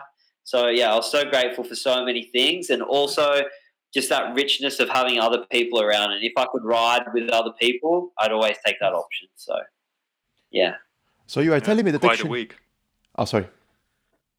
no go ahead No, I was telling you just for me to understand. So basically, you wrote the article for the Bikepacking Journal then about that. yeah, exactly. Oh, okay. So it's the one that is going to be shipped now, I think. Now for us, we are the No, 19th of the April. last one. Sorry. Ah, the one before. Yeah, Okay, Yeah. okay. Not just because I would love to to find it out and read about that because it looks like really something like really eventful period. So yeah. Yeah, I remember Yeah. watching the the movie that you uploaded. Oh yeah, there's a film actually as well Yeah, that yeah, Kyle I- made. with the fall.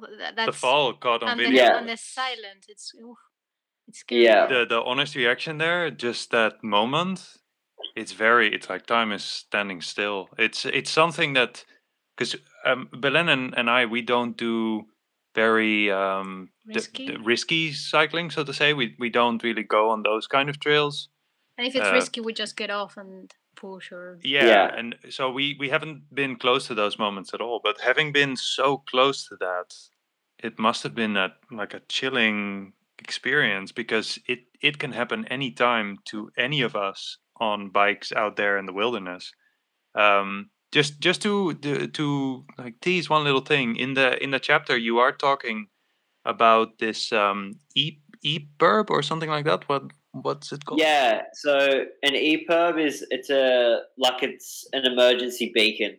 Um, so it's like you press it and it sends out a signal um, to emergency services of.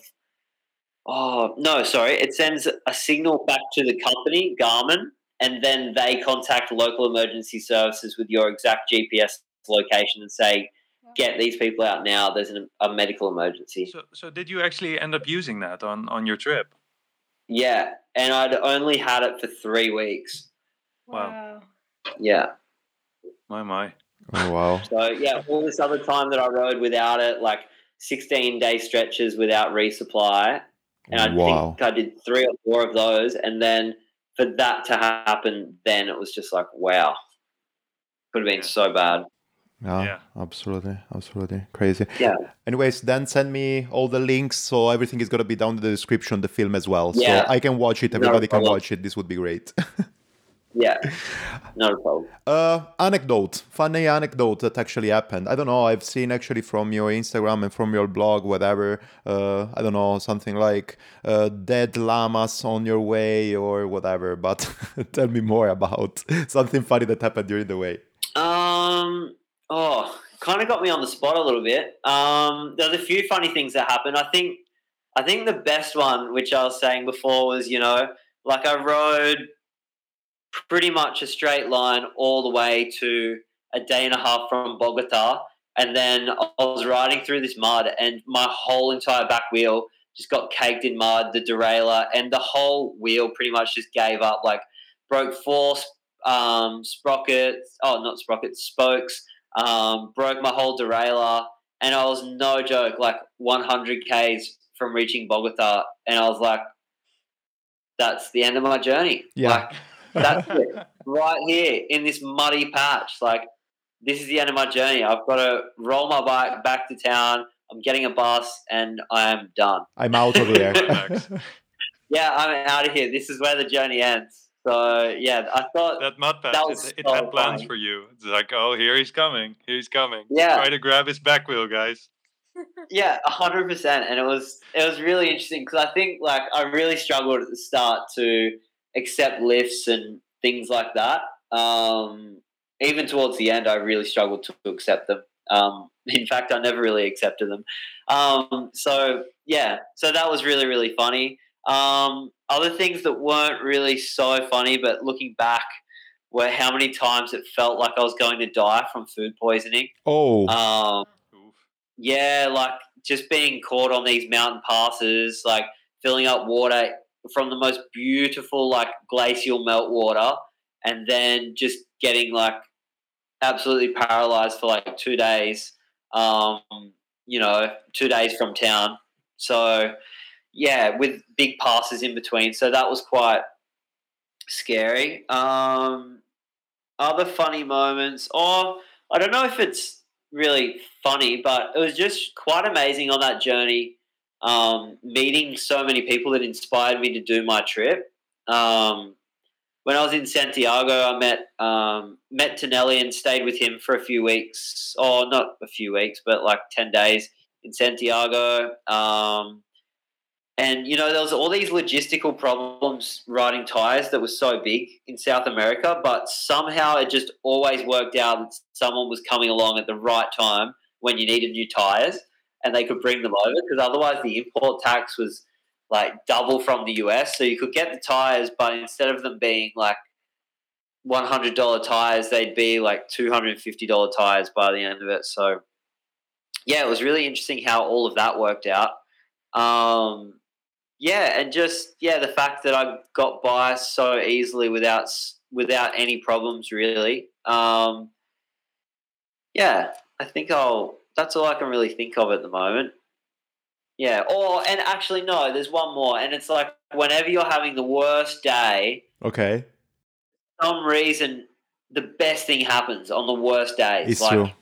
Yeah. yeah, you'd be in the biggest dumps and you'd just be having the worst day and you're trying to be positive and then the most amazing thing would happen. Like I had this one night on the Salar de Uyuni and I just received this news from back home um, that was quite personal. Mm-hmm. And, you know, I was riding out onto the Salar de Uyuni and I was looking for places to pitch my tent and I was like, well, it's the Salar, like you can't put pegs into the uh, into the salt crystals. So I was like, I'm just going to bivvy, and I just laid down and I had the most spectacular night of my life, just watching these shooting stars, laying in the middle of the Salar de Uyuni, hoping that no one run me over. Um, but yeah, it was just remarkable. So yeah, just absolutely incredible how yeah you can go from having such a crap day to having such a good day in so little amount of time, whether it's within your own head that things change or whether it's someone else that you meet. Yeah, I just thought that that just blew me away. The literal and figurative ups and downs of Yeah. bicycle travel. Absolutely. Oh, yeah, there's no better metaphor, is there? Yeah. Well, I would say that from my side, I emptied my tank of questions. Do you have something else that you want to add, Tristan and Belen, or Nathan? Something else that Mike is open for all of us? I uh, I think I wanna I wanna ask one question on the, continuing on the anecdotes. Go ahead. Um, there is a there's a picture in your chapter, Nathan, where you're pushing your bike up a snowy pass, very snowy, and it looks it looks very uh, very tough. And I just, if you can remember, I just want to know what went through your head while you were pushing up that uh, that pass in the snow. I think I know the exact pass. I think it's um, one that was on the Ausangate circuit. Um, but yeah, obviously, pushing through snow is not something that you really do for fun. But there was also all those compounding factors of like the altitude and all these things. And in my mind, it was always like, all right, you just walk 10 steps and then you stop, you breathe, and then you just keep going when you can.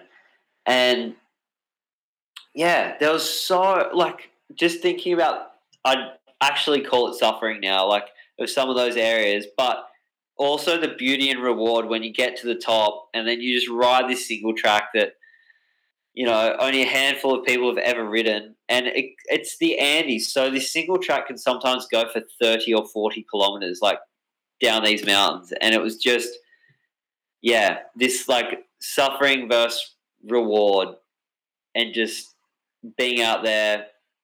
Yeah and i guess experiencing everything for what it is. It's like you know it's cold but look how beautiful it is. And what would it look like if there was no snow? You know i don't know Nice. Yeah. That's That was- gratitude. And if I can say mine, Yeah. actually, there, that photo is just epic. So, whatever, I sound like an Instagram addicted, but whatever for that pic, man, it's great. Yeah. that was also it's funny that you mentioned that because i reckon in my head as well there was probably something saying like this looks so brutal people are going to like this photo so yeah obviously i documented a lot with the photos and i think there was probably certain parts of the trip that it's like this is going to be epic like i've got to stop and i've got to get the photos of this so Uh, Yeah. Just Yeah. putting a bit of context there. So, you are telling me that actually you took your camera, GoPro, whatever you had, maybe your phone, you drop it there, then you went down, and then you climbed back by pushing your bike just for the photo. That's what you are telling me. yeah and obviously get up the mountain to get the camera back but yeah Of course. but as I was saying, uh, I don't want to say hopefully nobody will listen to that so we can keep the secret, but hopefully everybody will listen to that and will see how much effort there is also for just one photo in this crazy and epic situation. So that's great. Yeah, there's always a story behind the photo.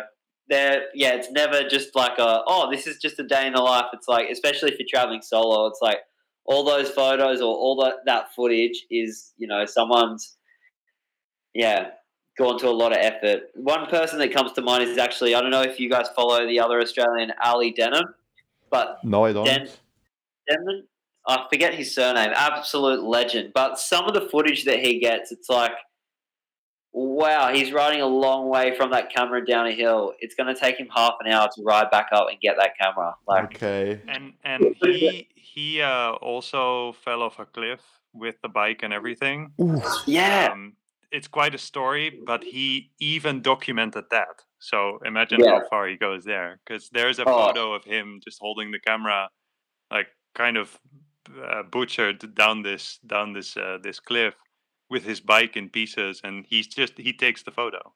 So the guy Yeah. is dedicated. Um, yeah, he's You'll be pleased to know that you can find him in, in 50 Ways to Cycle the World. Ah, we have okay. a chapter Oh dedicated my gosh, yes, I'm so excited.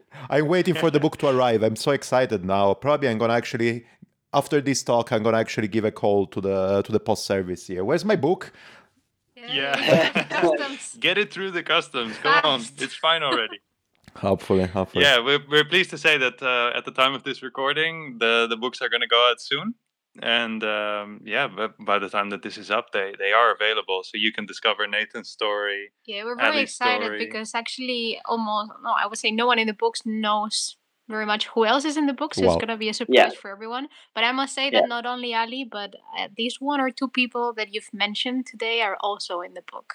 That's all I say. Oh, it's very nice because it's it's such a a big and small community at the same time that at the end of the day you always know someone that has known this other person and eventually we all kind of know each other by, by names and surnames or, or instagram uh, handles so it's very lovely it's a very closed and uh, great community Yeah, Yeah, definitely. absolutely, absolutely. Uh, just I want to say the last thing about photos and everything. I don't know, people. This is something like um, watching suggestions by Stefano. Uh, I don't know if people you follow the Vox channel, the Vox News channel on the YouTube, but there is actually Yeah. a mini series. The name of it is Dark Room, and they actually.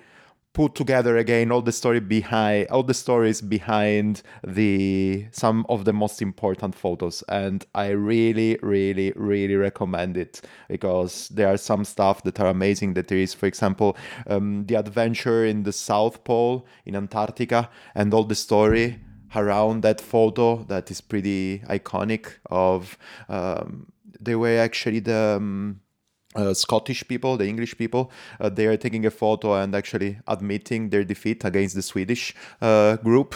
And Yeah. then after that, there is all the story of everybody that actually unfortunately died on that trip and how is rebuilt, how is reconstructed. It's so amazing. I'm a fan of Vox News, but yeah, Fo- Vox News, not Fox News, Vox. Yeah. Exactly. Dark room You from just saved Vox. it there, Stefano. We Exactly. were about to sign off. Yeah, yeah, yeah. No. Vox, Vox, V O X, not Fox. Right. Yeah. it, it's amazing to to see how much how much effort uh, and and situations just went into a single photograph from time to time. So same with Nathan. It's uh, it's pretty incredible to it. It gives you a perception of oh, you know, okay, this actually happened, and this there there was this much effort in in this image, capturing that particular moment. I I just want to uh, uh, ask the last question from my side. yeah.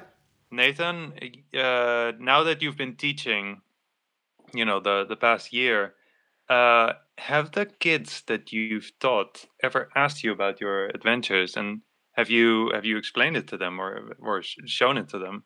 You must be quite a legend for them. I, I assume. You are for Um, us. You are for us. You are a legend for us. Who cares about your kids? I'm kidding. oh, thank you. Um, yeah, so I actually, when I got back, um, there was some schools that I go to where the kids couldn't even remember me because at the time I was working as a relief teacher. Um, but it ended up becoming this kind of I'd kind of have this half an hour like get to know me in the morning. Um, like if I was on a new class, and so I'd just go in and I'd be like, all right, this is who I am. This is where I've been. You've probably heard that, you know, I've been away for a while and blah, blah, blah. And then I had like 50 photos and I'd just go through these 50 photos and it'd just be like a Q&A. And sometimes like there was teachers that were in the class that had to go and do other teacher stuff. And I remember one day this teacher actually hung around for the half an hour and was just like, oh my God, that was absolutely amazing. And from from by doing that, the kids could kind of understand that you know I'm not this robot that just turns up for work every day. Like there's a story behind the person that I am, and there's a story behind the way that I like to do things. Um, and so yeah, I helped. I think that that really helped the kids understand me. Like I remember when I was in primary school, I actually thought some of the teachers were robots that were just programmed to come to school and do the same thing like every single day, um, year by year. And so for me, it was like, yeah, that was really big. And some of the questions that came from the kids as well, it just absolutely blew my mind. Like they were so engaged and they were so interested. Um, yeah, and often they shredded harder on a mountain bike than I did as well. I've just been riding a bike for like two years. It was crazy. They're like, Mr. Roberts, check out this jump I did on the weekend. You're like, you're a maniac. I'd never try that. For me, it happens actually the other happened the other way around. I was there and actually I don't know having a talk, for example, university or whatever, uh, during my class and stuff, having a chat with the uh, with the professor, and I was telling her, look, I actually made this amazing ride uh, on the weekend or whatever, and then say, okay, hold my beer, please, and they were showing me all the shredding that the professor were doing during the weekend. It was the other way around, so there is always a good perspective Oh, on that. Wow. yeah, well, thankfully, none of the kids have done a bicycle journey that's that big, so that helps Yet, a little bit. yeah, you haven't been challenged Yeah. just yet. Yeah, yeah. yeah, yeah, yeah. Perfect, people. I would say that Yep. was a great and lovely chat with you today. And uh, yeah, I don't know, to everybody out there, I'm gonna let this thing said actually by Tristan and Belen. Do you want to talk about where people can find again the amazing story and the amazing photos of Nathan? Yeah, so Nathan has a website, uh, which I'm quite a fan of. I particularly like his gear list. Uh, so you can you can check that out. I'm sure Stefano, you can link it in the description. Absolutely. I think it's nathannort.wordpress.com if I'm saying it correctly. Yeah, I believe that's correct. I actually really want to put more content on that in Do the it. coming year as well. So, Do it. yeah, yeah. Yeah, and then then uh, you also have an Instagram page, don't you? Yeah, I haven't been so active on Instagram lately um, because life's taken a huge turn from you know living on a bike to actually having to make ends meet, um, having a job and expenses and things like that, saving more money to do more trips. Um, so yeah, but I once I do start digging back through that archive of photos, um, I'll put them up. It just often, yeah, because I'm working so much at the moment, it's kind of hard to justify being back on a screen again. So yeah, Yeah. Yeah. Well, that's but it will happen. Yeah. Yeah. And- what What are you planning for your for your next trips, if I may ask? What are the Um, dreams and desires? Yeah, I'm not too sure at the moment. Like when I left South America, I had this big dream of um, doing a big trip through Central Asia. Um, and after such a big trip as well, I kind of told myself that I didn't want to do trips. I didn't want to do multi year trips anymore because I feel like a lot of the time was spent, you know, resting or, um, yeah, just getting myself back together and getting ready to do other sections. I feel like I'd rather just go in with a bike that's you know, ready to go, know that there's not going to be problems. Um, so kind of probably a few trips, um, maybe even like less than two weeks, just shorter trips around Australia, um, riding a lot more single track around my hometown. Um, and because Australia is such a big place, um, probably a few more car trips as well um, with my partner. So yeah, that's the plan. But we'll see. I would love to get to Central Asia and I'd love to get to Europe. Um, but with this whole COVID thing at the moment, like apparently Australians aren't going to be able to travel for another two years. So There, there, Yeah. there is some kind of travel bubble, right, with New Zealand. Do you, would you would you go Yeah. to New Zealand to cycle there again? in a heartbeat. Mm. Yeah. Nice. Yeah. Awesome.